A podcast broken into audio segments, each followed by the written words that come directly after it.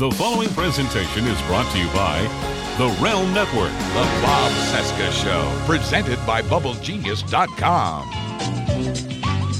Oh, from our nation's capital, it is Tuesday, June 26, 2018. This is the Bob Cesca Show, presented by BubbleGenius.com. I'm Bob. Hello, how you doing? What's happening? Hello, Bob. Hi, we are brought to you by BubbleGenius.com. It is the best soap in the world. The primary elections are underway, and the midterms will be here before you can say impeach Trump. And now you can remind yourself to vote every time you wash by picking up Bubble Genius's own Vote Soap. It's a five ounce bar of sweet smelling soap, artistically carved into the shape of the word vote, with a third of the proceeds going to resistance candidates across the country. Only $7 from Bubble Genius. But use our promo code BOBC for 15% off your entire order only from BubbleGenius.com. Also brought to you by the Bowen Law Group and attorney Charles J. Bowen. Check out Bo on the cover of South Magazine's Power issue, where he's listed as one of the South's greatest lawyers. You can also find Bo at thebowenlawgroup.com or click Bo Bowen's picture on the podcast page. Also follow him on Facebook because he's the funniest lawyer I've ever met. The funniest. and I'm not I'm not exaggerating. I'm totally serious about that. On today's show, Trump incites violence against Maxine Waters on the same day the press and the Republicans scolded Democrats for being too nasty. Go fuck yourself. Fuck you! There's my little bit of lack of civility here for the top of the show. More of that on the way. Uh, Mitch McConnell's obstructionism pays off as Neil Gorsuch swings another batch of harrowing Supreme Court decisions their way. And huge collusion news. We might have collusion once again. We might have collusion. All that more on the way, and now let the cartoons begin. Broadcasting from Resistance headquarters, relentlessly fighting back against the clown dictator and his regime of deplorables. Never give up, never surrender. This is the Bob Cesca Show, presented by BubbleGenius.com. I don't know any other way to fight fire, Toby. Why are you so bent on carrying these idiot leaflets? Because I am tired of working for candidates who make me think I should be embarrassed to believe what I believe, Sam. I'm tired of getting them elected. We all need some therapy. Because somebody came along and said liberal means soft on crime, soft on drugs, soft on communism, soft on defense, and we're going to tax you back to the Stone Age because people shouldn't have to go to work if they don't want to. And instead of saying, well, excuse me, you right wing, reactionary, xenophobic, homophobic, anti education, anti choice, pro gun, leave it to beaver trip back to the 50s, we cowered in the corner and said, please don't hurt me. No more. Bob Cesca! I don't know what we're yelling about! The Bob Cesca Show!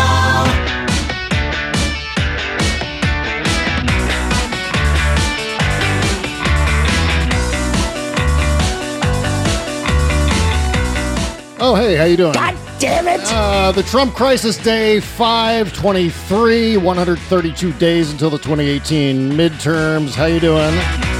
Welcome to our Tuesday show. Thank you for joining us. Um, just before we bring in our uh, our guest co-host today, big surprise today. Uh, I just wanted to mention why I love Stephanie Miller so much. Why I love Stephanie Miller and the Stephanie Miller Show. Because today on her show, she was able to dovetail immigration policy with masturbating in her sleep. Oh, vaginish vagina yeah. Yep. That is the perfect radio show. I hope I can be Stephanie Miller when I grow up. All right. Let's do it. Let's bring him in. Our very special guest for the day. It's T Rex. Oh my God.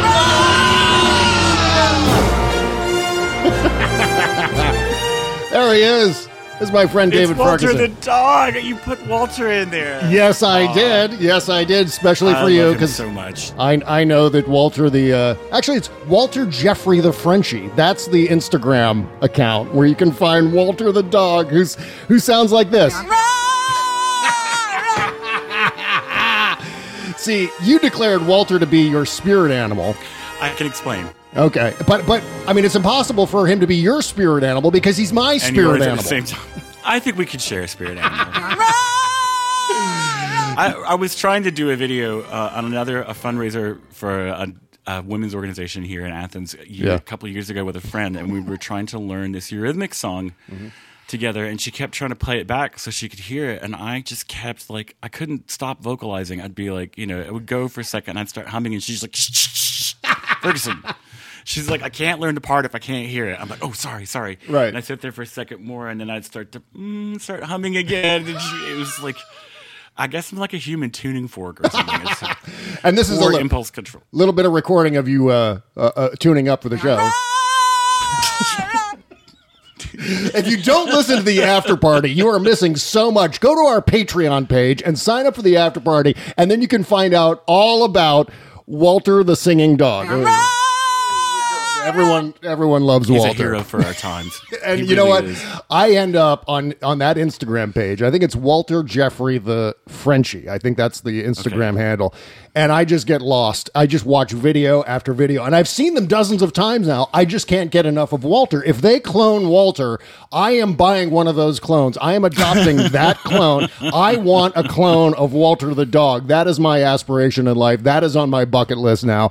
I will not rest until Walter the dog is living, or a copy of Walter the dog is living in my home, and not just the sound. No, it's got to the whole package has to be here. All right, my friend, where do we begin? Um, all right, Uh, the Supreme Court. yeah. Well, let's. You know what? I want to start with Rachel Maddow's video footage from last night's show. Oh, that oh God, I'm gonna cry. that little girl Jessica, who was kidnapped by the Trump government and thrown into an internment camp, separated from her mother, who is elsewhere, maybe Virginia, maybe not. We don't know because we don't know whether or not Trump and uh, and these completely incompetent boobs are running the government right now. The, the same idiots who couldn't coordinate the message on Melania's goddamn jacket are now running immigration policy, and they're going to try to reunite two thousand plus children with their parents and they can't even get uh, their own message straight inside the goddamn White House. Have you ever been to jail? I, I have not, fortunately. Well, have I've you? Been a couple times, yeah. Oh, uh, Jesus Christ. for fighting. Of course once. you have. And yeah, I'm, I'm a red haired man. I have no chill. um, when they take your wallet and your keys and your shoelaces, for God's sake, in jail, they give you a receipt. Yeah. They like they give you you know they, they Mm-hmm. give you a tracking number and the government is like here's your stuff it's going to be right here when you get done. I don't understand why we can't do that with children. Well, yeah. I mean, they do that. I mean, uh, Jody Hamilton mentioned on the show on Thursday that they do that at Chuck E. Cheese. They can match parents with children at Chuck E. Cheese, but Trump can't match parents with. Trump can't rise to the level of Chuck E. Cheese security, for God's sake. That's it's Chuck E. Cheese is a violent place. Have we talked about this? I, I don't know, but I, I do know that I those. used uh, to work in an old Navy next door to a Chuck E. Cheese. Yeah. And there were cop cars there every single Oh, weekend. People get really amped up and crazy. around their Really? Do they? Yeah. Yeah, and they had always fights and people freaking out. I mean, Chuck E. Cheese, I think if we actually put that corporation in charge of national security, we might actually end up whipping the Russians and keeping them in line. Here's a here's a recording of David Ferguson at Chuck E. Cheese the other day. See how out of control they get. Uh, Funny. So you know, I don't. honest to God, T Rex, I just do not give a flying rip now about Sarah Sanders being denied a turkey club. Do you? I mean, after especially No, I after think seeing she should be tarred and feathered. Yeah. I mean, this is something that this whole civility argument basically means hold still while I rape you. Uh, Right. It's just like shut up while we take away your rights. No, we're not. Civility was out the window a long time ago when you said me- murderers and rapists come from Mexico. Yeah, and Civility is just a, right wing cuddle. Did you see that thing in the on the editorial page of the Washington Post today where they were like, you know, imagine if abortion providers weren't allowed to live in peace. well, they don't. The problem is they don't. They That's one of the things. Frank Tiller, hello. Yeah, Frank, George. Actually, George Tiller, the baby Tiller. killer. Yeah, who was uh, the subject of one of uh, of Bill O'Reilly's many jihads against private citizens, against non-combatants. Fox News Channel and the far right, and now Trumpers have attacked, stalked, and harassed children for years now. You're a, a blogosphere 1.0 guy. You remember stories like Graeme Frost, for God's sake. I mean, I've written countless articles about how these guys stalk and harass children. I mean, everyone Well, they're from classic bullies. yeah, yeah. I mean, you start out with uh, with Bill O'Reilly sending uh, Jesse Watters at the time to stalk people like high school principals and average citizens in their homes and garages and their driveways and their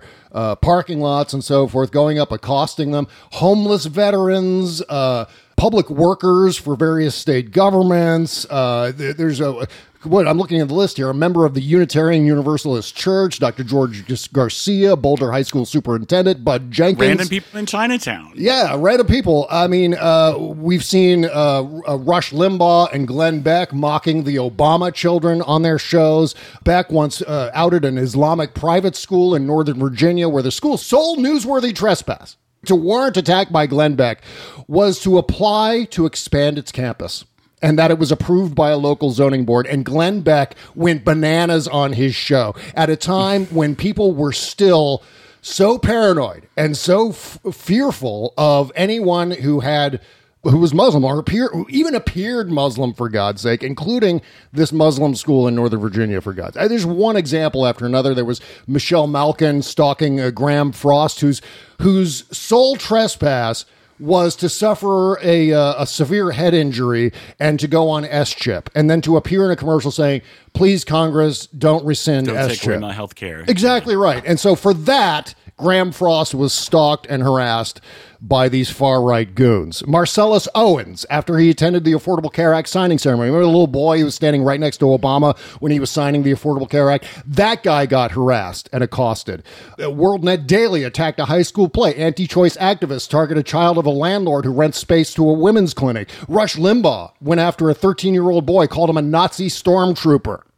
We don't want to get into the jokes about Chelsea Clinton during the 1990s, do we? I mean, there are countless examples of this, David. I, I just can't. You know what? And it's not so much the lack of civility as much as it is being scolded as soon as we start to fight fire with fire, as Bruno Gianelli said in that West Wing clip we played at the top of the show. We're just standing up for what we believe in.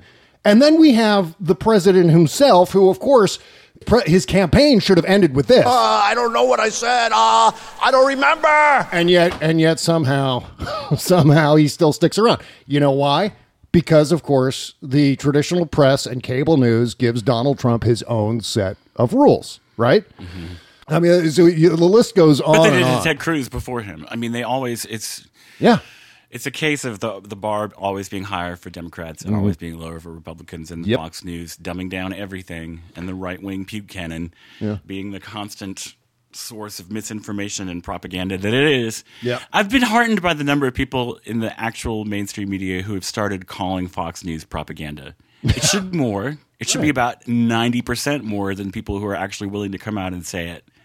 Well, I mean, it's obvious. Fox News is to legitimate news what professional wrestling is to legitimate sports. I mean, that's the relationship. Fox News is entertainment, and there's an entire population of people in this country, certainly 40% of American voters, who look at Fox News as actual news, not realizing that it's entertainment. I mean, Sean Hannity has said it's it's entertainment. This is what he does. This is what they do on that network. Well, he says that when he's cornered. yeah, yeah. you know, when he absolutely can't squirm out of it, when you know the, the family of a dead DC intern is begging him to please stop Mm-hmm. mongering conspiracy theories about their family so they can get some peace and grieve. That's right. He's like, "Well, I'm not really a journalist; I'm just an entertainer." But if, you know, any given night that he's not actually in the hot seat, Hannity bloviates and holds forth like he's the actual president. And, and once again, I mean, what we're facing here as a consequence of all of this is more of that both siderism. Because what, what happens is, is the Republicans have a long history going back decades of this kind of uncivil behavior, this nasty behavior. And then as soon as someone steps up and says, you know what? I'm not going to let Stephen Miller troll us by going to a Mexican restaurant. We're going to go in there and we're going to tell him where, what he needs to do and what he needs to do with himself, right? And and so then it's suddenly, oh my God! Now both sides are being so nasty to each other. So crazy, I know. It's just uh, my God! Not even realizing. don't even listen to it. Don't even pause. Just like blow past it and be just as mean as you were going to be. Yeah, Just- yeah. But I Uh, mean, that's I- what we know- did in the in, in, in blogosphere 1.0. That was our whole thing. Was that we are willing to say the things that the mainstream media.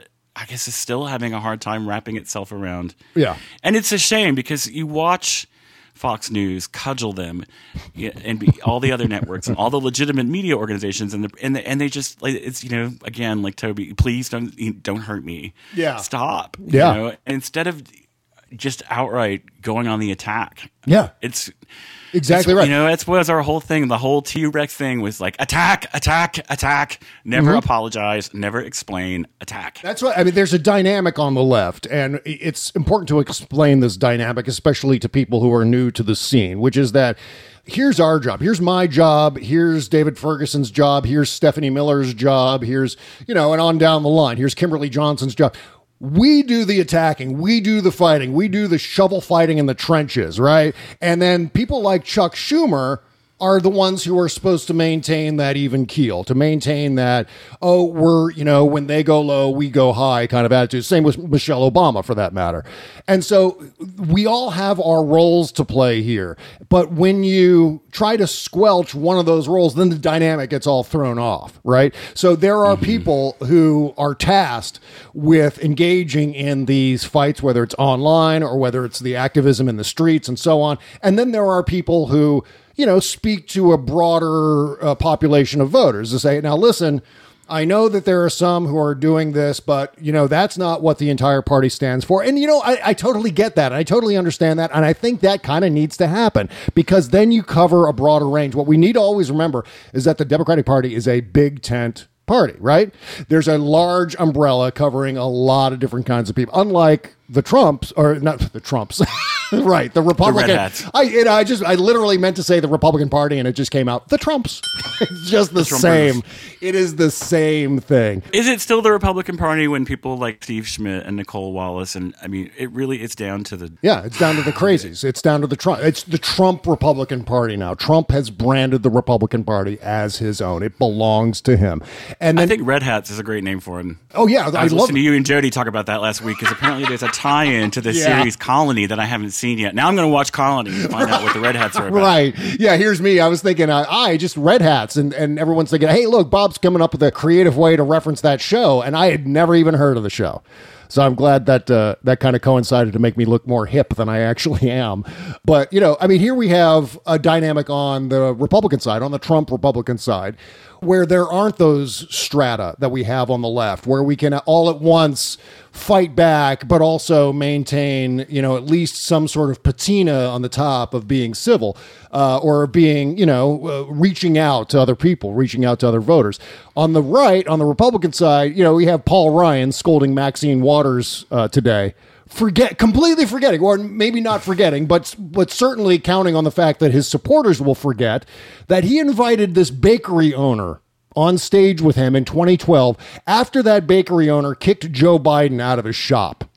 That guy became a hero of the Romney Ryan campaign back in 2012. Right. And then you mentioned, uh, David, the uh, anti choice activists outside abortion clinics, which we've seen time and time again. Certainly, we've reported on this show people like Dan Bidondi, who's a minion of Alex Jones, saying, telling his listeners, uh, all three of them, that uh, they should load up some C4 into a uh, into a rented van and drive it into abortion clinics. That's The three what- that can understand what he's saying.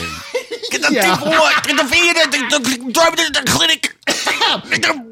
Ah, more things, more things. We got to light up, load up a van full of sheep. We got to light it. I see. Yeah, it's been so long since I've done a Dan, Dan Bidondi impression. I don't know how to do it. Anymore. Prime Minister Benjamin Netanyahu. Load That up was a van you on his C4. bionic Italian deli. yeah, the bionic Italian deli. Right, right. Yeah, that's it. I mean, that's after uh, party. After party. Yeah, that's Subscribe. that's Dan Bidondi's uh, wrestling handle. He's Bionic Dan Bidondi, which is so funny. Bionic Dan Bidondi. All right, so uh, you know, they just one of- of many, many examples. I mean, we just yesterday, just as, as the New York Times opinion pages and Chris Cillizza and all the usual suspects, certainly everyone on the Republican side, certainly Donald Trump, and certainly Donald Trump Jr. on Twitter, as as they were all attacking the left for being uncivil and so nasty and mean. you know, this bunch of Trump supporters attacked Jim Acosta from CNN at that rally in South Carolina. And then we uh, remember that uh, made me think of that old guy. Remember during the campaign who came up to the press pool and was like flipping the bird and screaming at the, the press Yeah. pool. Just There was more than one old guy. There was Oh, a bunch yeah. of people that would harass the press and Right. the Lugenpresse. And remember, there was that roid raging gym rat guy on the street corner who was Mm-hmm. flipping his shit, losing his spadoinkle all over. Uh, I think a bunch of uh, Latino looking guys, and you know, where was the civility lectures when all of that was going on? It's just, oh yeah, this the Trump people. They're they're doing their thing. Saying. And of course, they're speaking to the economic anxieties of the voting public. That's what they're. Jesus fucking Christ. No, no, it's not economic anxiety. It's not. It's something else that's much darker and more sinister. Please, press, start saying it. Start saying the word lie. Start saying the word bigotry. Racist. Yeah, exactly right. I mean, so- and then today, Mitch McConnell posts this photo of, uh, of himself with Neil Gorsuch trolling everyone, like saying, Look what I did. Look what I did in 2016. I spent a year obstructing, uh, obstructing the nomination of a Supreme Court uh, Justice, uh, Merrick Garland. And then, uh, and then we confirmed Neil Gorsuch once Trump got inaugurated. So, ha ha, ha ha for me, ha ha. Makes me Jesus feel like Bam Bam from the Flints. Bam Bam. Except my like weapon of choice. Oh, I yeah. think I've told you this. My zombie apocalypse weapon of choice Uh-huh. is the arm off a paper cutter, like you had in elementary school. Remember the thing? nice big metal arm comes Right. right. off of there. It's right about the right size and weight to be a really formidable like hit somebody and cut them at the same time. Well, then of course we uh, we should never overlook uh, uh, Biff himself. I mean, this is a compilation of some of Biff's greatest hits when it comes to all of the niceness and respectability and courtesy that's being offered up on the Trump side of the ledger. You see somebody getting ready to throw a tomato, knock the crap out of him, would you? Seriously. Yeah, civil. Okay? Just knock the hell. I promise you, I will pay for the legal fees. I promise. The guards are very gentle with him. He's walking out like big high fives, smiling, laughing, like to punch him in the face, I'll tell you. Mm-hmm. All right, yeah, get him out. Try not to hurt him. If you do, I'll defend you in court. Don't worry about Court. it. Hillary wants to abolish, essentially abolish the Second Amendment. By the way, and if she gets to pick, if she gets to pick her judges, nothing you can do, folks. Although the Second Amendment people, maybe there is, I don't know. There we go. There we go. Um, yeah. So there's there's all of that. You know, once again, yeah, They're I know. stupid. He gets his own rules, and everyone else has to play by a different set of rules. And I'm not saying necessarily that the left needs to descend to his level. I mean, Steve Marmel had a great tweet today, great suggestion, where he said, uh, you know, he goes low and we can go almost as low, but if we don't go quite as low as he does, we're a little bit higher than he is. I think that's a good rule. Don't go as low as Trump. Go a little bit better than Trump, but so we can still have the high road in that debate because you can go Yeah. re- you can go really low Pretty and freaking low. I know you can. and still have the moral high ground on Donald Trump. yeah, exactly right. All right, so I'm pretty sure there are like child uh, village massacre participants in Africa who are morally high ground to Yeah. Donald Trump at this point. But So, so what do you what do you think? You are an editor at the New York Times. Let's say you work at the New York Times, T Rex, and uh, that'll happen. and I went to a state college, dude. I don't have the right credentials to work at the Times. Do go on. Well, let's just let's just say the New York Times wakes up and decides to start hiring real writers, and they hire you, and uh, and, and you're in the midst of writing a piece in which you're scolding the Democrats, scolding the uh, owners of the Red Hen restaurant in uh, Lexington, Virginia, and the people who showed up, the flash mobs who showed up at Kirstjen Nielsen's Mexican restaurant dinner, and so on. And right in the midst of that, you see this tweet come down from Donald Trump in which he says, Congresswoman Maxine Waters, because it's important to say Congresswoman right before you're about to incite violence against her. Make sure you use the honorific in that case. uh, Congresswoman Maxine Waters, an extraordinarily low IQ person, which he said lots of times, has become, together with Nancy Pelosi, the face of the Democrat Party. And like right there, low IQ person part and the Democrat Party part. Those of you who know me and, and have followed my work for a long time know that the Democrat Party thing drives me up a fucking wall. You know what that's all It's so about? petty. It's so petty. But that's you know this is a thing with the jacket, the Zara jacket that Yeah. Melania wore, that thirty nine dollar floor length raincoat that she decided to wear in the middle of late June in Washington. There's this whole culture of nastiness and trolling. That's mm. like that. Really, it is the motivating spirit. I mean, let's. When, when, you know, Kimberly was talking Friday about, you know, we're talking about the jacket still. Why we, we, we should and shouldn't talk about the jacket. Like, we're not going to talk about it for three years. Yeah. But I feel like it is you can't underestimate the importance of, of spite and cruelty and just outright nastiness Mm-hmm. Oh, in yeah. what motivates the Red Hats. Yep. It's why they have no moral center and they can attack someone that last week they were revering and that Trump can turn them any way he wants is because it's all based on rage and anger and fear.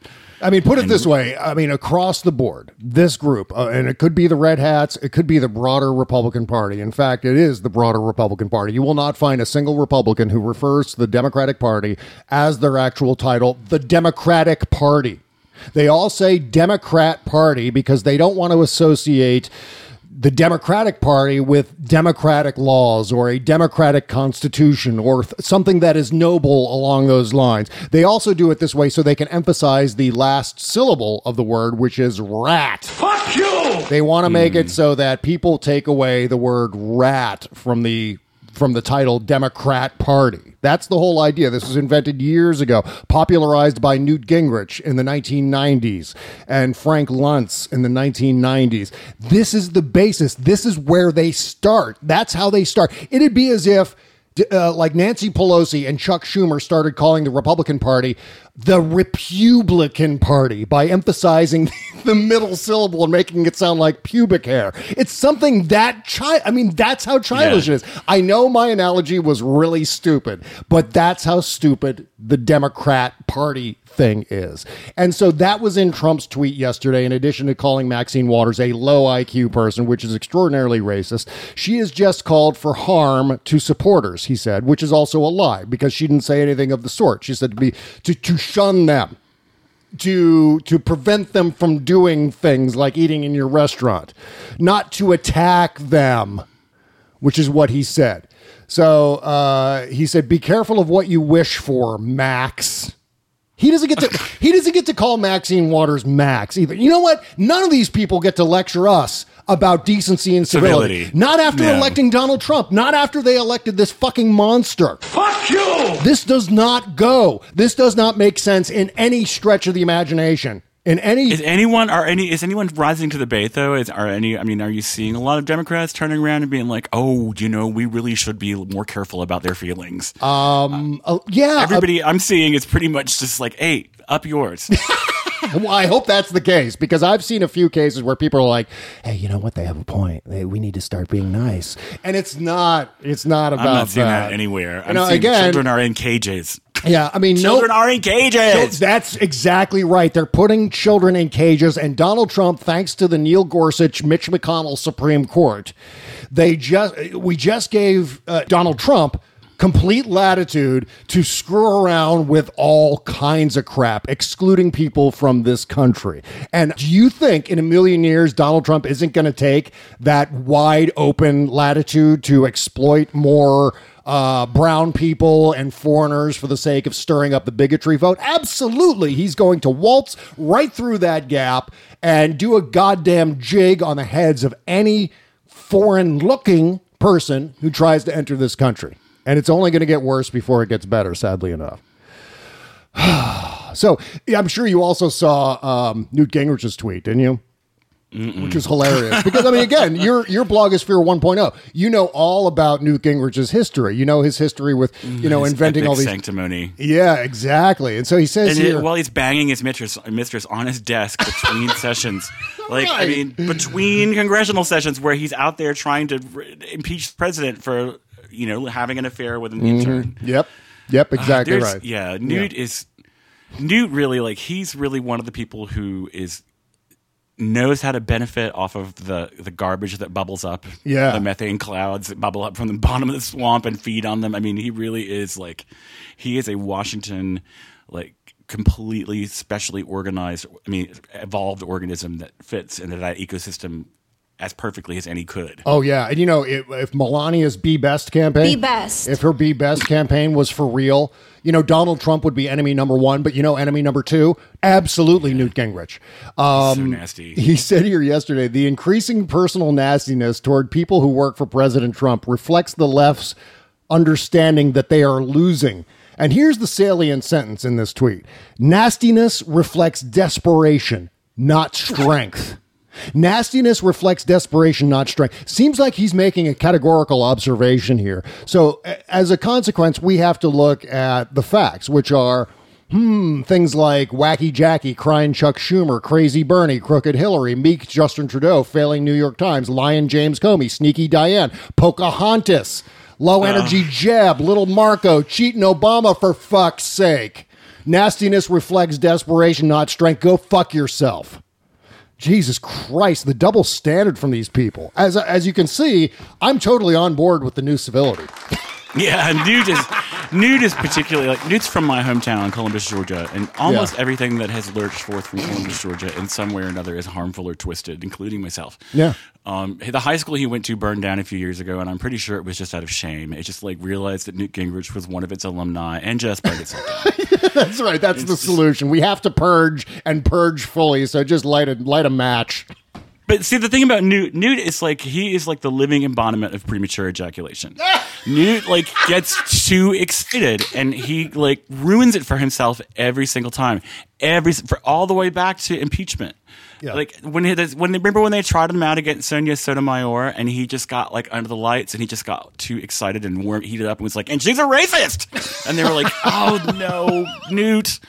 You're over the line. We got to put you in the penalty box for another two years. Yeah. like he just like he just gets too excited. The cameras get on him, and he just can't stand it. He just and he just ruins it. He Yeah. just sparts all over himself, and yeah, Well, you know the problem is here's you and I looking at things like logic and consistency, and we're beyond that now in American politics. We, Donald Trump has pushed us far beyond the realms of oh, we're going to hold that person accountable for being a hypocrite. Well, wait a minute, you're talking about old school politics now. This is the new, this is the new school of Trump politics. We don't care about hypocrisy. We don't care about consistency. None of that matters anymore. Oh, fuck us all. Boy, that's great news. I, yeah, that's what I think. Avenatti's got the right idea, but we can come back to this. Yeah, I what- hear I hear break music. Oh yeah, yeah. Well, no, I, I, I got to want to talk about the New Yorker here, but yeah, you're right about Avenatti. Avenatti was on Rachel last night. We needed to go back to that topic because that was a whole other thing that's going on that we need to uh, to focus on here. But first, let's talk about the New Yorker magazine. I've got the latest issue right here. And you know, one thing I noticed on the cover of this New Yorker magazine is the newsstand price. Have you noticed on the New Yorker what the newsstand price is? I have not. What is Uh, it? it is eight ninety nine. Whoa, that's a lot for for, a a copy. magazine. Yeah, the June fi- June twenty fifth, twenty eighteen issue of the New Yorker magazine, eight ninety nine. And you know what? I would pay twice that for this magazine because it is invaluable. I mean, the the amount of reporting that they're doing, and of course, some of the talent that they've got on board. Uh, Ronan Farrow is, of course, writing now uh, for uh, the New Yorker. Uh, let's see, uh, Karen Schultz and Emily Nussbaum are writing now. I saw a, a piece by Adam Entous, who's done a lot of uh, Trump Russia reporting for the New York Times and elsewhere. All great stuff in the New Yorker. But you know what? Eight ninety nine. If you don't want to pay eight ninety nine for a copy of the New Yorker, I've got the greatest deal lined up for you. All right, that, Bob? What's that? Well, the New Yorker. First of all, I got to mention the New Yorker is both insightful and entertaining. In addition to uh, all these great repo- reporters, you get a subscription that brings the New Yorker to your web browser, or through an app, or straight to your ebook device, or to your mailbox, or any of any combination of those things. A subscription also gets you online access to every issue ever published since 1925. Right now, and for a limited time, get the New Yorker any way you wish. 12 issues for just, oh my God, 12 issues for $12. 12 issues for $12. That's an entire year of the New Yorker for just 12 bucks. And as if that wasn't enough, they throw in a free New Yorker tote bag, right? I'm not kidding about this. This is actually real. I mean, a single copy off the newsstands, $8.99, but if you subscribe using my promo code, you'll get the 12 issues and a tote bag for just $6. That's 50 cents an issue for a year, right? So I even raised the stakes to an additional amount of savings. So originally it was going to be 12 issues for 12 bucks. Now I'm telling you, if you put in my promo code BOBC, you get the tote bag and you get all 12 issues for just $6. That's 50 cents an issue once again. Read something that means something in your spare time. Read the New Yorker and now for less, that's newyorker.com slash BOBC. Do it right now. The Bob Cesca Show.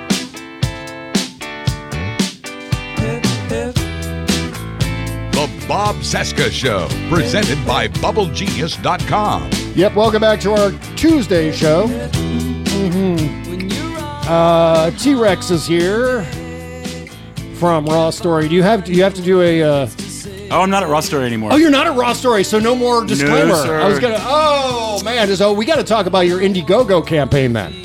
we do. So what's happening? You're, Yes. you're trying to raise money to build a studio in your backyard for your podcast. Is that what it is? Yes, taking flight. I've done uh, seven episodes, eight episodes, and it's fun and it's great. But I need a mixing board. You'll notice nothing fades on my podcast. it just stops, you know. And uh, it's like I need more memory. I need to be able to edit. I'm running out of hard drive space. Yeah. So I am running an Indiegogo campaign. I'm trying to raise ten thousand dollars. A lot of money. Yeah, but Um, you need it to do a good podcast. I'm telling you. Uh, you know, it's it's you can do you can get away with having a really low tech uh, podcast with the l- l- least amount of hardware. But if you really want to do a good podcast, it's you know what you got to build up some stuff. You got to build up some uh, some hardware, some tech, and uh, and make a space for it, right? Yeah, it's basically it's like being in a band. Really, you start buying equipment before you know it. You're having to shell out real money. So so so how do people worth it. How do people contribute? How do people find your uh, Indiegogo campaign? Uh, you know, I need to make a Facebook page for the podcast. I'm going to put up a link after the show All right. because uh, on the on our Patreon page at patreon.com slash the T-Rex report with a link to the Indiegogo campaign. And you can make a one-time contribution through Indiegogo or you can subscribe through Patreon. I will take your money either way. um, yeah, it's it's been uh it's been an adventure. Yeah. You know, like it's one of those things you lose your job because you can't work for an extended period of time. And the doctor's like, I don't think you should be in a high stress job like that anymore anyway. And Yeah. then we don't really have much of a safety net Right. in this country. It's like you can go on unemployment, but that's like if you weren't making very much money to begin with, that's two thirds of your income from a year ago. And that's not, I mean, that's, I wasn't Oh, and- making and enough Freelancers can't full get income. I mean, freelancers can't get unemployment anyway, so it's it'd be uh, next to impossible for someone like me to do that. It's just you know it's hard out here for a sixty foot theropod.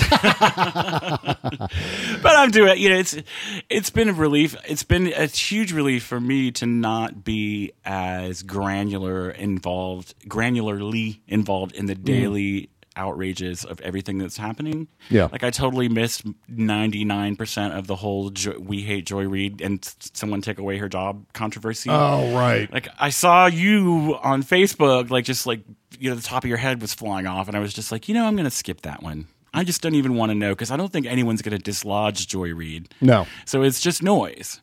Yeah. It's just like noise and people on their side being horrible and people on our side allowing themselves to be coaxed and to be horrible. Well, yeah, I mean, it was. I think it was. I think it was still an important thing to cover. But of course, you know, it, it the amount of time that was spent on the Joy Reid thing was, I think, equal to its level of importance. But I think we moved on. We moved back to the the serious uh, or more serious issues after that. So I think it was it was a brief uh, sideline, but I think we uh, we got it done. So and she's clearly still there. So that that all worked out. But I mean, uh, how I you, heard about that and the incels at the same time, and I didn't know Oh the either God. thing was happening. And I was Yeah. just like, God, it's so nice to kind of be on vacation a little bit. Right. Because I can tell that both of these things are going to fill me with rage the moment I find out more about them. But right Mhm. now, I can just. Oh, which is why I yeah. suggest you. You're going on vacation next week. Am I correct? Yes, yes. Thank you for the programming note. I'm definitely going on vacation. Start after like Friday's after party. It's like I'm out, just like totally gone. Right. For a week, two weeks. Uh, one week. I'm going to be off all next week. So I I, strongly suggest. Yeah. Books. books. What Yes, are no what, articles. What are books? I don't Books are understand. these square paper things that we that been old so people long. like. Been so long since I actually saw a real one. I, I I don't know if they even still exist. Can you actually buy a paper book from people? Yeah. Oh, okay. You know, it's actually there's this huge resurgence of bookstores, local bookstores going around. There's a really good bookstore in Athens called Avid, and it was so funny because they're booming. They have two locations now. The owner talked about when she first opened, people came in and talked to her like she had a relative in intensive care. Like, you're so brave. and she's like, I can't keep stuff on the shelves. Right. People storm in here to buy books. It's it's interesting. I think it's one of those things that like people thought was going to go away completely. The local bookstore, and it was like, uh no. There are things that we can do that you're you're clicking and your Amazon cannot do. Well, so I, I have to I have to ask you this now, uh, and I know uh, how into books you are, but you're forgetting to plug your podcast. How do people find your podcast? Uh, yes, my podcast is Yeah. the T Rex Report, and the fastest, easiest way is to go to Patreon, our Patreon page, because that's where I post all the episodes. What is it? Patreon.com. slash- Mm-hmm. Patreon.com slash the T Rex Report, and it's just T R E X. Okay. No hyphens, dots, or anything. The Plus T Rex a Report. the. Make sure to get the the in Yeah. there. The T Rex report. Okay, there you go. Perfect. So You're like the only man I've interviewed so far. I've interviewed all these fascinating women. It's like David's list of fascinating ladies and Bob. Well, uh, yeah, Um, because I am the only fascinating man. That's why, and I, you know, I don't begrudge you for that. I think that was a smart choice. I think that was a smart booking to book me, who's the most fascinating man in the world. Thank you very And much. And so sensitive that you practically lactate. Yes. That's right. I'm lactating now. I'm also not wearing pants.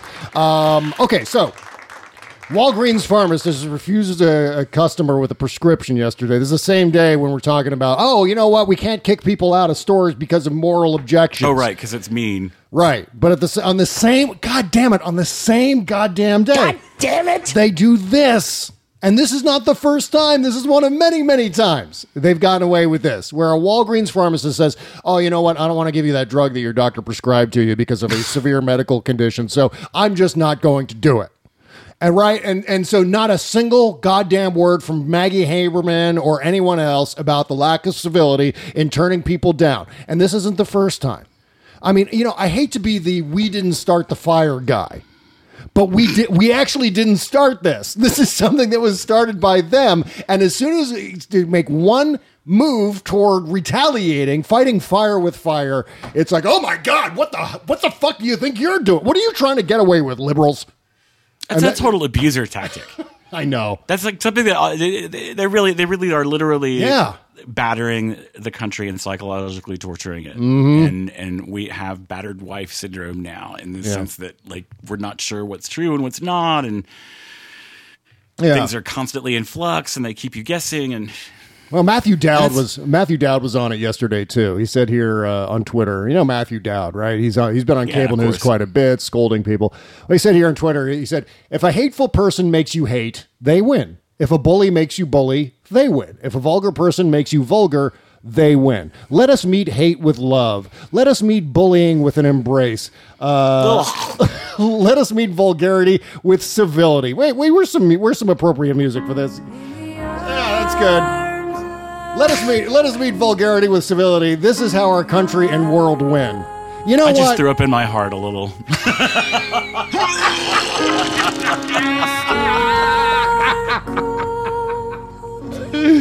Me too, just a little bit. You know the problem do you remember? Let's. I mean, now that we're talking about bloggers for one, do you remember how they would always be like, "Y'all are so, you cuss, you swear so much, you're I so know. mean." You're so sh- shrill. Remember It's like- shrill? It was like everyone I- on the okay. left is shrill. We're all so shrill. Kids are in cages. Okay, I may be profane. You are obscene. Yeah. Let's make it clear here. Right. Like, not you, Bob. But I know, I know what you're saying. I know exactly what Yeah. you're saying. Um, but I mean, you know, w- going back to Matthew Dowd here, it, it they win anyway. That's the I problem. mean, is, is there anyone but like I'm sorry, Bob, but anyone but straight white males advocating this civility thing? I It just don't it's know. such a privileged position to be like, oh, when they hit you, just smile. Yeah, It's that's like, right. You don't understand. I can't get on the fucking school bus. I know. Okay, like this is the bullied kid in me speaking. You oh, know, Oh, yeah. from seventh grade. They're like, when they come at you and they're mean to you, be nice back. I'm Yeah, and like, of course, as I'm soon as you fighting push back and say, for "I'm my allowed-" actual survival, Right, and as Yeah. soon as you push back and say, "I'm allowed to get on this school bus and don't fuck with me," and then suddenly like, "Oh my god, what what do you now, David? You must calm down. Calm down. We don't want to get out of control here. We don't want to get hysterical." And then You're you actually just there my junior year when they called my mom up to the school. Oh my god. I can't even I can't even imagine the lack of civility that that you had to deal with. And and so many other LGBT uh, citizens had to deal with uh, especially in their formative years for fuck's sake in this country My at the hands of bigots. history professor. Like, there's actually smart people in my family that do Yeah. responsible things and get PhDs. Right. Uh, my cousin Rob, and I'm reading an article of his from 2017 from the Journal of Southern History that I've been meaning to read, and it's about the role uh, that moms played Yeah. in fighting Jesse Helms when he was trying to do everything he could to keep people from accessing emergency AIDS funding in North Carolina because he said there weren't any people with AIDS in, in North Carolina Right.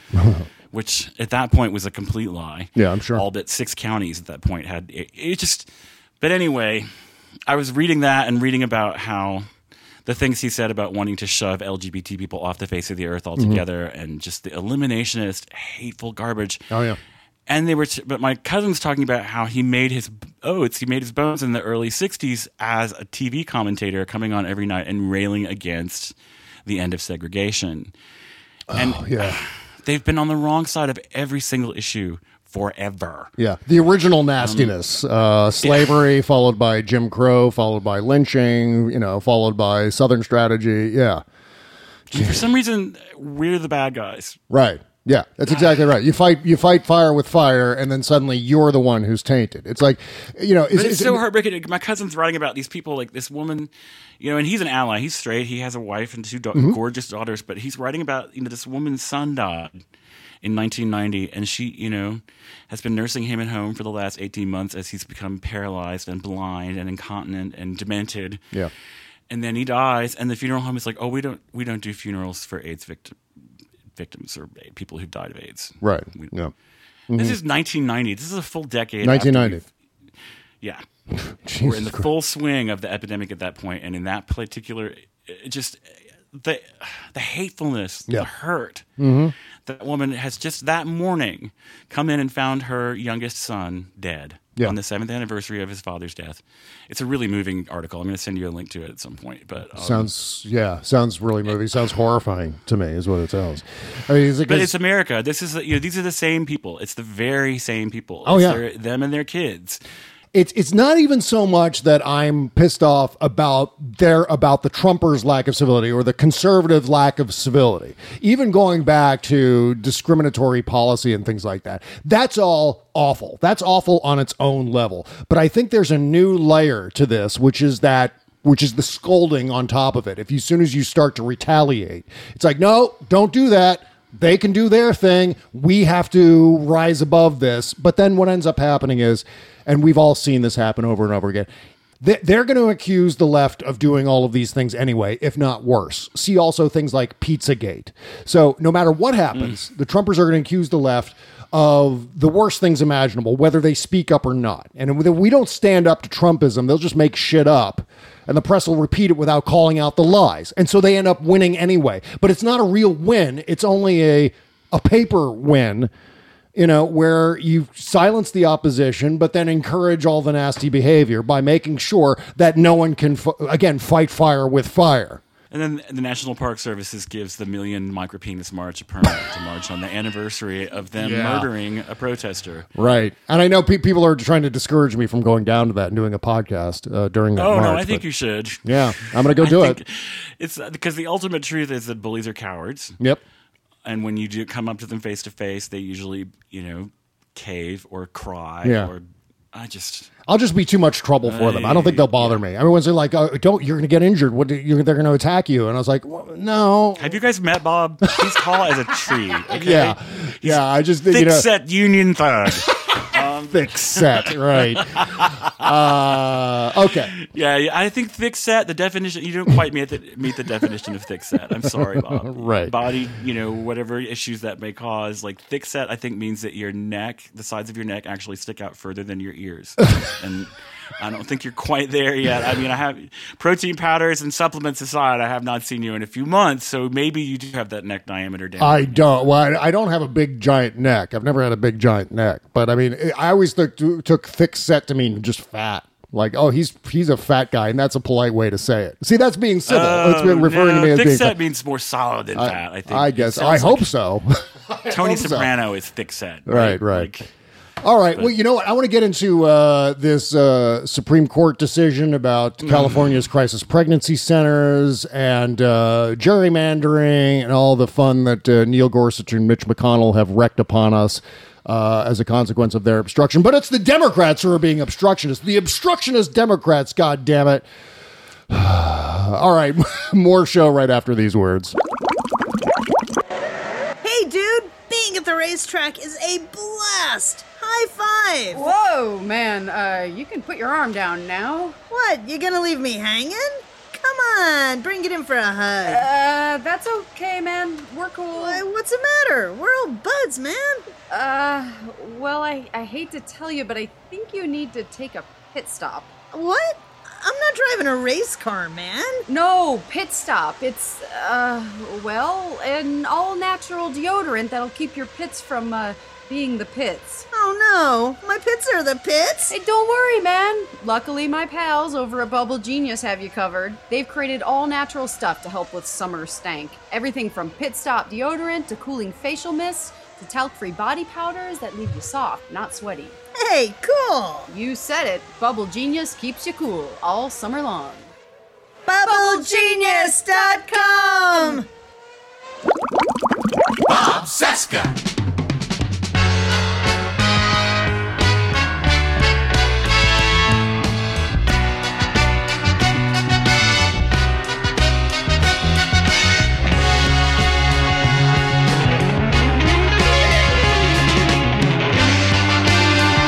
This is the Bob Cesca Show, presented by BubbleGenius.com.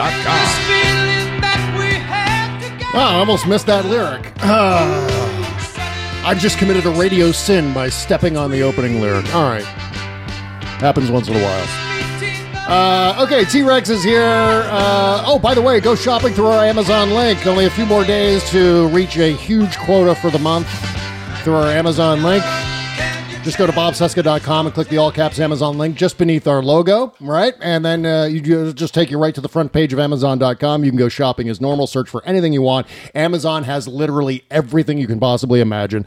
And uh, we get a teeny tiny commission from some of the things you buy. Thank you for going and doing that. All right, uh, David, we got to talk about um, immigration and this uh, crime, well, the crimes against humanity. I've been calling them crimes against humanity. We're in the midst of ethnic cleansing inside the United States, and of course, it's expanded now that uh, the Supreme Court has lifted the injunction on Trump's travel ban. And so that gets to continue, which gives Trump all kinds of new latitude to discriminate discriminate against Which any brown version, person. though? What, well, I mean, yeah, it's the one. I think it actually went into effect uh, a few months ago, and the the Supreme Court is basically just saying that the uh, the injunction no longer applies. The injunction by the uh, the judge in Hawaii. So it's all Arab countries that don't directly contribute to the Trump Foundation. right, right, exactly. Or or the countries that haven't helped Donald Trump get elected. You know, like Saudi Arabia is excluded from the uh, travel ban because, of course, Saudi Arabia helped Trump get elected. Right, right there with Russia. They never had any terrorists come from Saudi Arabia ever. Yeah, yeah. But Yeah. you know, I mean, this all obviously underscores right the economic. Osama bin Laden wasn't from Saudi Arabia. yeah, I know, I know. Well, see, of course, that's you see, you're being consistent and you're being logical. That's your problem. We can't. Those things, uh, old hat. We've moved past those things now, sadly. but uh, of course, what we're what we're addressing here, obviously, with this travel ban and you know, with the internment camps for brown children, uh, is economic anxiety. Right? We're we're addressing the economic anxiety of the Trump voter. They're so concerned about their job. Babies in jail. That's how it works. Economic anxiety is a bunch of fucking bullshit. It is a bunch of bullshit. That is not why people voted for Donald Trump. Unless I they were people could let go of the idea that it's, that's the traditional default American setting. Yeah. You know, it's like that's the problem. Is they keep talking about like, uh, you know, the salt of the earth, white working class voter, and it's like fuck those people. They have been on the wrong side of everything I know. since the industrial revolution. And th- this is it. I mean, how many more times are we going to be right and they're going to be wrong about issue after issue after issue, uh, uh, where we're forecasting the downsides of everything, and those downsides all come true? I see also Iraq War before it got started. See also Medicare Part D, all this shit that you know has just been gigantic boondoggles costing thousands and thousands of lives. And we say, well, this is not going to work. It's going to turn into a quagmire and we're never going to get out. And then it's going to stir all kinds of, uh, I'm talking about the Iraq war. There's going to be all kinds of uh, insurgencies and, and awful things st- Destabilize emerging. the entire region, Destabilizing Syria. the region. Yeah, yeah. Things emerging after we bug out, like ISIS. And all that shit actually went down. How many more Republican presidents are there going to be before people start to realize, hey, maybe that's not such a good idea, is it? maybe they're maybe they kind of suck. You you figure this out now? now a warning, as they say at the Stephanie Miller show. So It's you know, it's the, this guy's dri- dri- swinging hammers all day, listening to Rush Limbaugh on their truck radios. Mm. making thirty five thousand a year, and voting for you know the the best interests of millionaires. Yeah. Like the ability of millionaires to keep their inheritance to their children from being taxed. Well, so That's the latest right. the latest iteration of uh, addressing the economic anxiety of the Trump voter has been to shove children into an internment camps and do it in a way where we can, cannot possibly reunite them with their families, and then and, and then we hear reunite from you with your shoelaces, but not your kid. yeah, and, and then there's this this video last night. We mentioned this at the top of the show. Michael Avenatti is now representing um, the uh, the worker who uh, absconded off with video inside one of the shelters in New York City, where they actually flew kids from the border to New York City, where they're housed there in what seems like you know, a clean facility, but you know, there are a lot of prisons that are also pretty clean. You know, they've got classes that go on there too. And that's what we saw. And then there was uh, the video footage of this little girl named Jessica who was in tears and not knowing where her mother was. And and you know that there are countless cases like this. There was another photograph that was circulating. Oh, actually, it wasn't photo. It was additional video of uh, of children, and there was a child there who appeared to be younger than one year old laying on the, the the belly or laying on the chest of one of the workers there where they were taking care of this baby. I mean, for God's sake, the developmental issues that are going to go along with stripping especially the younger children away from their mothers will just be insurmountable and something that we can guarantee that the United States government will not address whether these people become citizens or not. And this, hmm. you know, that's my question, David. And maybe you can answer this question for me because I don't know.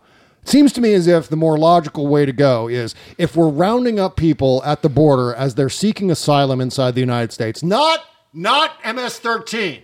And not trying to cross illegally, turning themselves in turning themselves police. in. Yep. Yep, exactly right. Following So- the laws that, as they understand them, you know, as they've been presented. So if they're turning themselves in to immigration authorities, what is the harm in starting them on a path to citizenship at that point? What is the harm in getting them onto the books, getting them social security numbers, starting them paying taxes, getting them into the system so that they are now contributing members of American society, rather than doing this whole fucking dog and pony show for the bigot vote at the border, which is what they're doing. I guess that I guess I just answered my own question because it, of course, if they b- put No these people calculus is too cynical. uh, no, uh, exactly. Yeah, you're, you're exactly right because that's the whole point. The whole point is not to create new citizens in the United States and enrich our culture here with their culture. It's to to It's to play give to the Stephen Millers of the world Yeah. another little baby heart on. exactly right. A little teeny tiny, little teeny tiny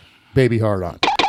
And so that's the oh. that's the whole point of this. That that little girl who was crying in that shelter, not knowing where her mom was. That is so Donald Trump. You talk, you lecture us about goddamn civility. That was Donald Trump. Donald Trump is responsible for that because Donald Trump wants to secure the bigot vote in the midterms, if not 2020 as well. That's why this is all happening. So Stephen Miller, as you said, can get his little boner, and I assure you, boner. his little teeny tiny boner. I assure you that the reason he went to that Mexican restaurant the other night was to Was to troll. was to troll was to get people to try to kick him out. That was the whole point. That's what he does. So let's just get let's for once and for all, let's get real about who these people are and stop candy coating. Stop treating them like they're some normal administration, like Sarah Huckabee Sanders is just some normal press secretary who we need to treat with kid gloves and we need to uh, treat with a certain level Well, of she's a mom. yeah, okay. Yeah. Fine. That's one of the ones that always you know, just like when they were trying to humanize her a couple weeks ago. Yeah. You know, and they're like, well, that question seemed to real. I mean, maybe she was answering that as a mom. I'm like, I don't. Uh, Uh, yeah, one of my friends sent me a joke, and, and I'm just going to relay this joke because you know what? Fuck civility. Fuck civility at this point. Uh, I, I can't say who it was because this person is also somewhat well known, and he's written some books and things like that. So I don't want to. I don't want to put stick him in the firing line here. I'll take all the heat for this. But uh, he sent me a joke yesterday. He said, "There's a, the reason Sanders was kicked out of the restaurant had nothing to do with politics, right? The whole thing was because she clogged two toilets." oh, Bob. Thank you very much, ladies and gentlemen. Tip your waiters.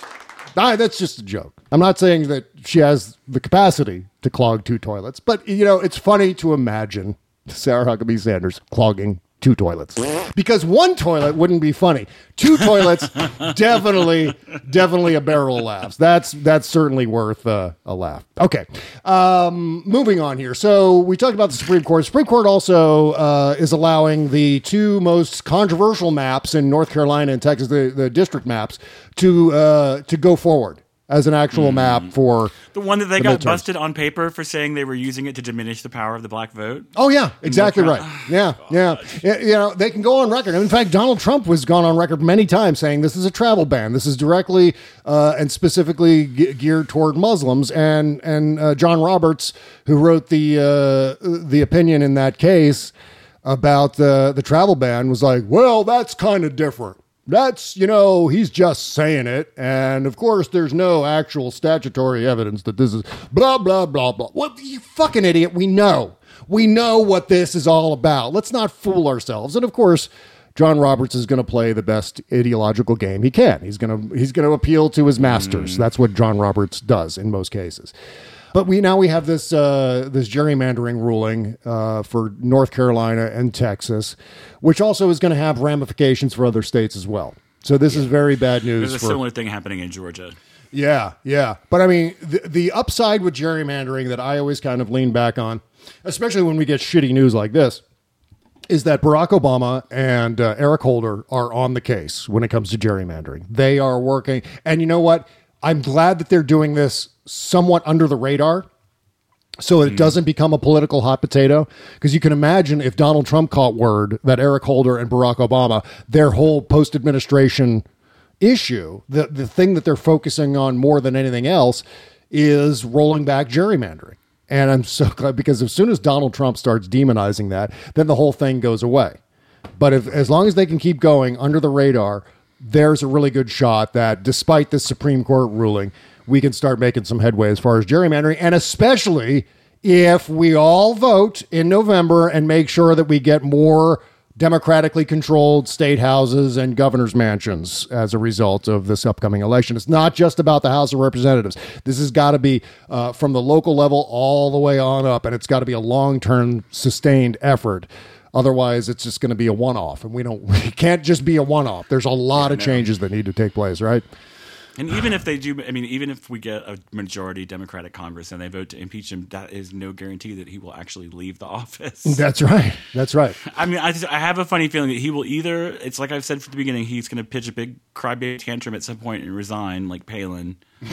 Um, Which I it seems less likely now, as he seems to be le- even less self aware than I had given him lack of credit for. Yeah, I know. Uh, or he's going to be there there'll be some kind of military coup which i mean that takes us down a road that i if we if we end up there where he's taken out of office at gunpoint Yeah. so many awful things will have happened at that point that i can't even wrap my head around it Yeah. entirely like Well, you know, I, we, uh, Kimberly Johnson and I had this conversation over coffee this morning. Like, you know, and this is the kind of thing we talk about over coffee. It's like, what's Trump going to do about the election? And the concern is that Trump is going to somehow try to cancel the election, uh, the midterm election, if it's starting to look really bad. I don't think he's going to do anything of the sort. nobody can do that i Nobody don't can do that. you know they they are they they remember when the republicans thought obama was going to cancel the elections Yeah. and stay in office for 12 years or whatever Uh, that's something that i don't think even the most hardened voters that are like anti-democracy pro red hat agenda is going to stand Yeah. for a moving or cancellation of the election Well, he would. I mean, think the only way he could do it is to order the National Guard to block polling places. I think that's the only process. Find out all the Democratic polling places. Find out the polling places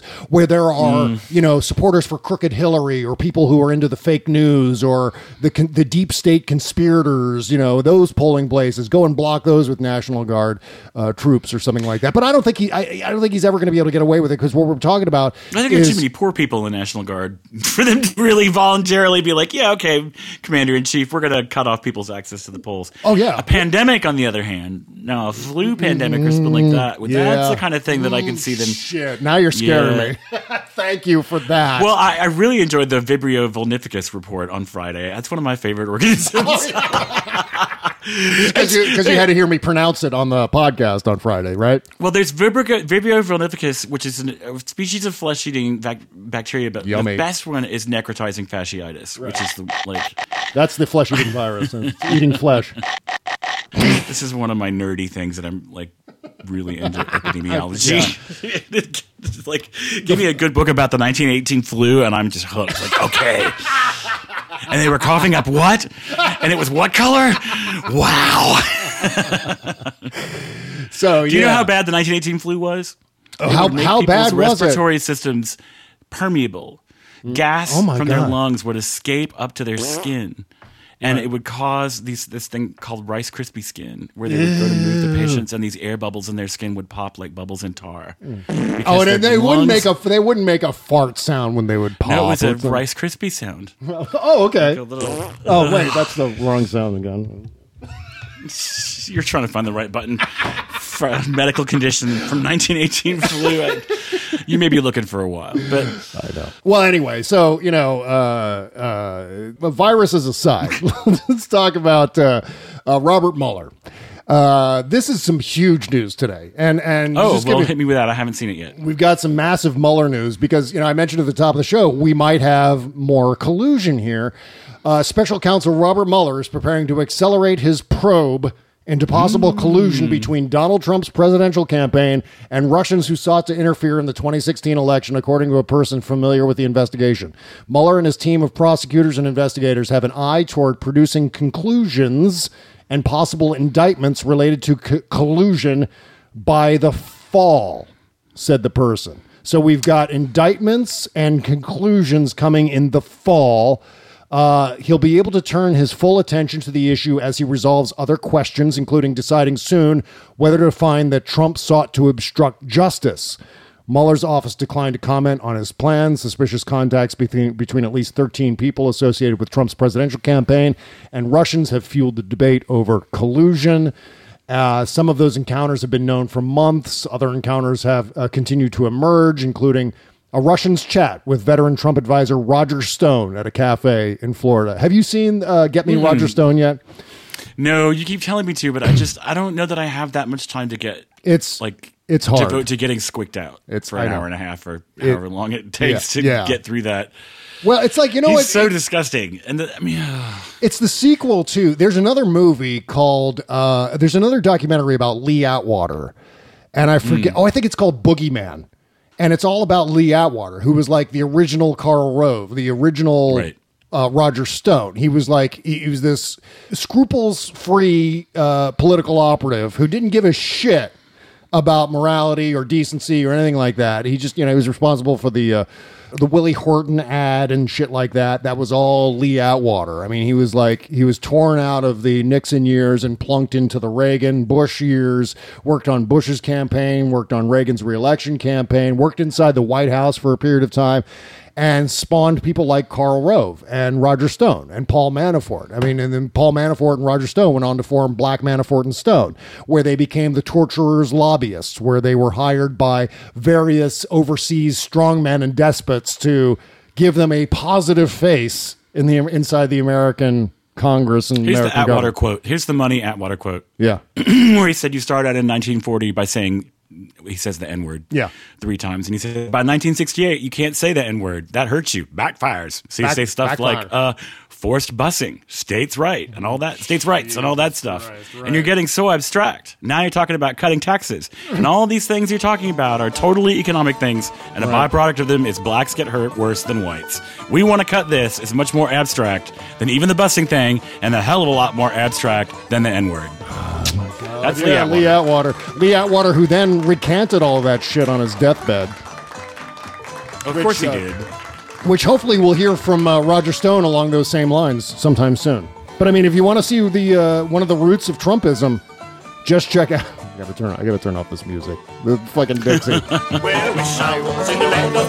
yeah, those people are controlling the country right now. But I mean, uh, I hope Roger Stone recants on his deathbed really soon. yeah. but he never will.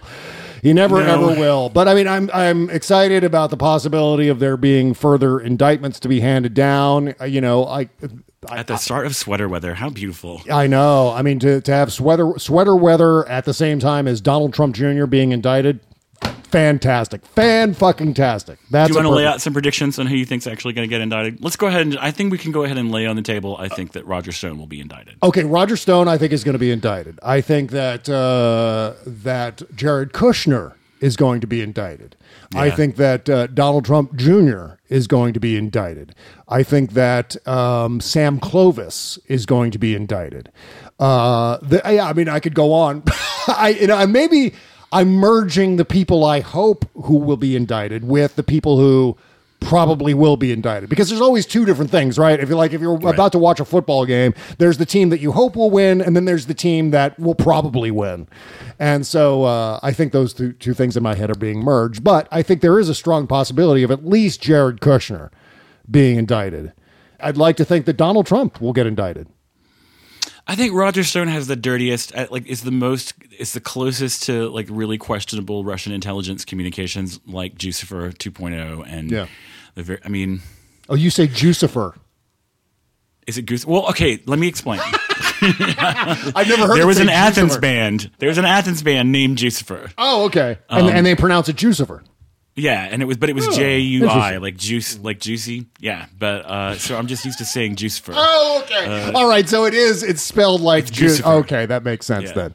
Jucifer. Um, right. So you were saying. I'm sorry, I interrupted with my pronunciation remarks. you And saying I've so, completely Jucifer. what I was talking about. I was talking about Roger Stone, I think, and how he's like the closest with the dirtiest contacts and the most apparent like Right. collusion, Re- the most obvious agent of collusion. But uh, who knows? Dan Scavino, you think? Dan Scavino. Uh, you know that's a. Uh, you know what? Maybe not Dan Scavino because all Dan Scavino Brad does Parscale? is Brad Parscale. There you go. That's one of them. That's that's definitely a uh, an indictment uh, subject right there. Yeah, what's he's one of those dudes, uh, those weird dudes that hang around with the right wingers with the shaved head and the long beard that looks like Rasputin. you know, and you're just like, Right. Right. I'm trying to think. I, I don't have my. digital dark arts. I don't have my You don't have your flow chart. I don't have my flow chart set up. Like I've been, I've I moved here four months ago, and I haven't set up my dry erase board yet. I need to go and do that because I. your whole like, uh, homeland manic episode. Like, Yeah. we need I- to get a sample of her saying, "I'm the angel of death." yeah, it's like yeah, I'm totally like Matthew McConaughey in, in True Detective season one, where he's just like he's got that whole storage space with all the post-it notes and the, the yarn stretch across the maps and all that crap. We never on- finished watching that. Shit. Benjamin, my husband, was just like, "These two gringos look too much alike." Like him and I mean, because it's like you know, there's a shifting narrative, and then in like you know, McConaughey has two different hairstyles, so it's like there's three of them. Yeah. you know, and he was just like, "I can't. What's going on?" I'm lost. I'm Right, just- completely, hopelessly, utterly lost. All these white men look the same. They, they kind of do. McConaughey and what's his face? Uh, what's his name? Woody Harrelson. Natural born killer. Woody. I want to call him Harrelson. Wally something. Yeah. They kind of look and sound alike. I Oh. mean, and you shave Matthew McConaughey's head, and it's very hard to tell the difference. Oh, by the way, I forgot to mention, you can also leave a voicemail for Paul Manafort while he's in jail. Uh, at the uh, in the Northern Neck Regional Jail in Warsaw, Virginia, you can call 804-333-6419, choose option 1, then choose option 4, and then for $1.99, you can leave a voicemail message for the Paul Manafort. And if you do, a- please record it and send it to the show. Right, and he's not there under an assumed name. He's not there, you know, saying he's Mayor McCheese, like a lot of celebrities will check into a hotel with a pseudonym or something. Right. I don't think he's there as Mayor McCheese or some like Mike. I'm not. I don't think uh, Paul Manafort's registered as like Michael Jackson or something like that. I think you just ask for him by name, put in I think the first four letters of his last name, and they'll give you an option for that. And some then, uh, menswear shopping tips. And then uh, make How to sure spend ten million dollars on boxy suits. Right, right. And then make sure to be absolutely civil and kind when you leave your message from all, Paul Manafort. Don't say anything mean. Don't say anything nasty. And of course, I mean the opposite of that. All right, uh, make sure to uh, to listen to T Rex's podcast at patreon.com slash the TRex Report. Yes. Uh, we will have, I, I hope to get an Indiegogo link to post with the show today so people can support your endeavors to uh, to pay for your that's a good studio and all that good stuff. Yeah. And then make sure to support our show at our Patreon page by going to bobcesca.com and clicking the all caps Patreon link. It takes you right to our Patreon page where you can subscribe to various levels of bonus content. You get additional podcasts, including the post-mortem show twice a week. And then, of course, the Friday after party where for some reason, we've been talking about uh, the shape of my penis a lot in the show. I'm not sure exactly why that's going on, but That must have been at the end of the show last time. I missed that one. yeah. And I think the John Is Oliver. it a bender, Jo- Bob? Is What's it- that? uh, Is it a bender? It, it, it is a bender. It is a bender, and apparently I'm going to die because it's a bender. That's what I'm being told by uh, Peyronie's disease commercials on MSNBC. Oh. Yeah. So I'm letting the cat out of the bag. Also, uh, I'll talk about how I masturbated in my sleep. Oh, wait a minute. No, that was the Stephanie Miller show. There's. All right. Thanks for listening. We'll see, see you on the postmortem show. Bye bye, folks. Bye.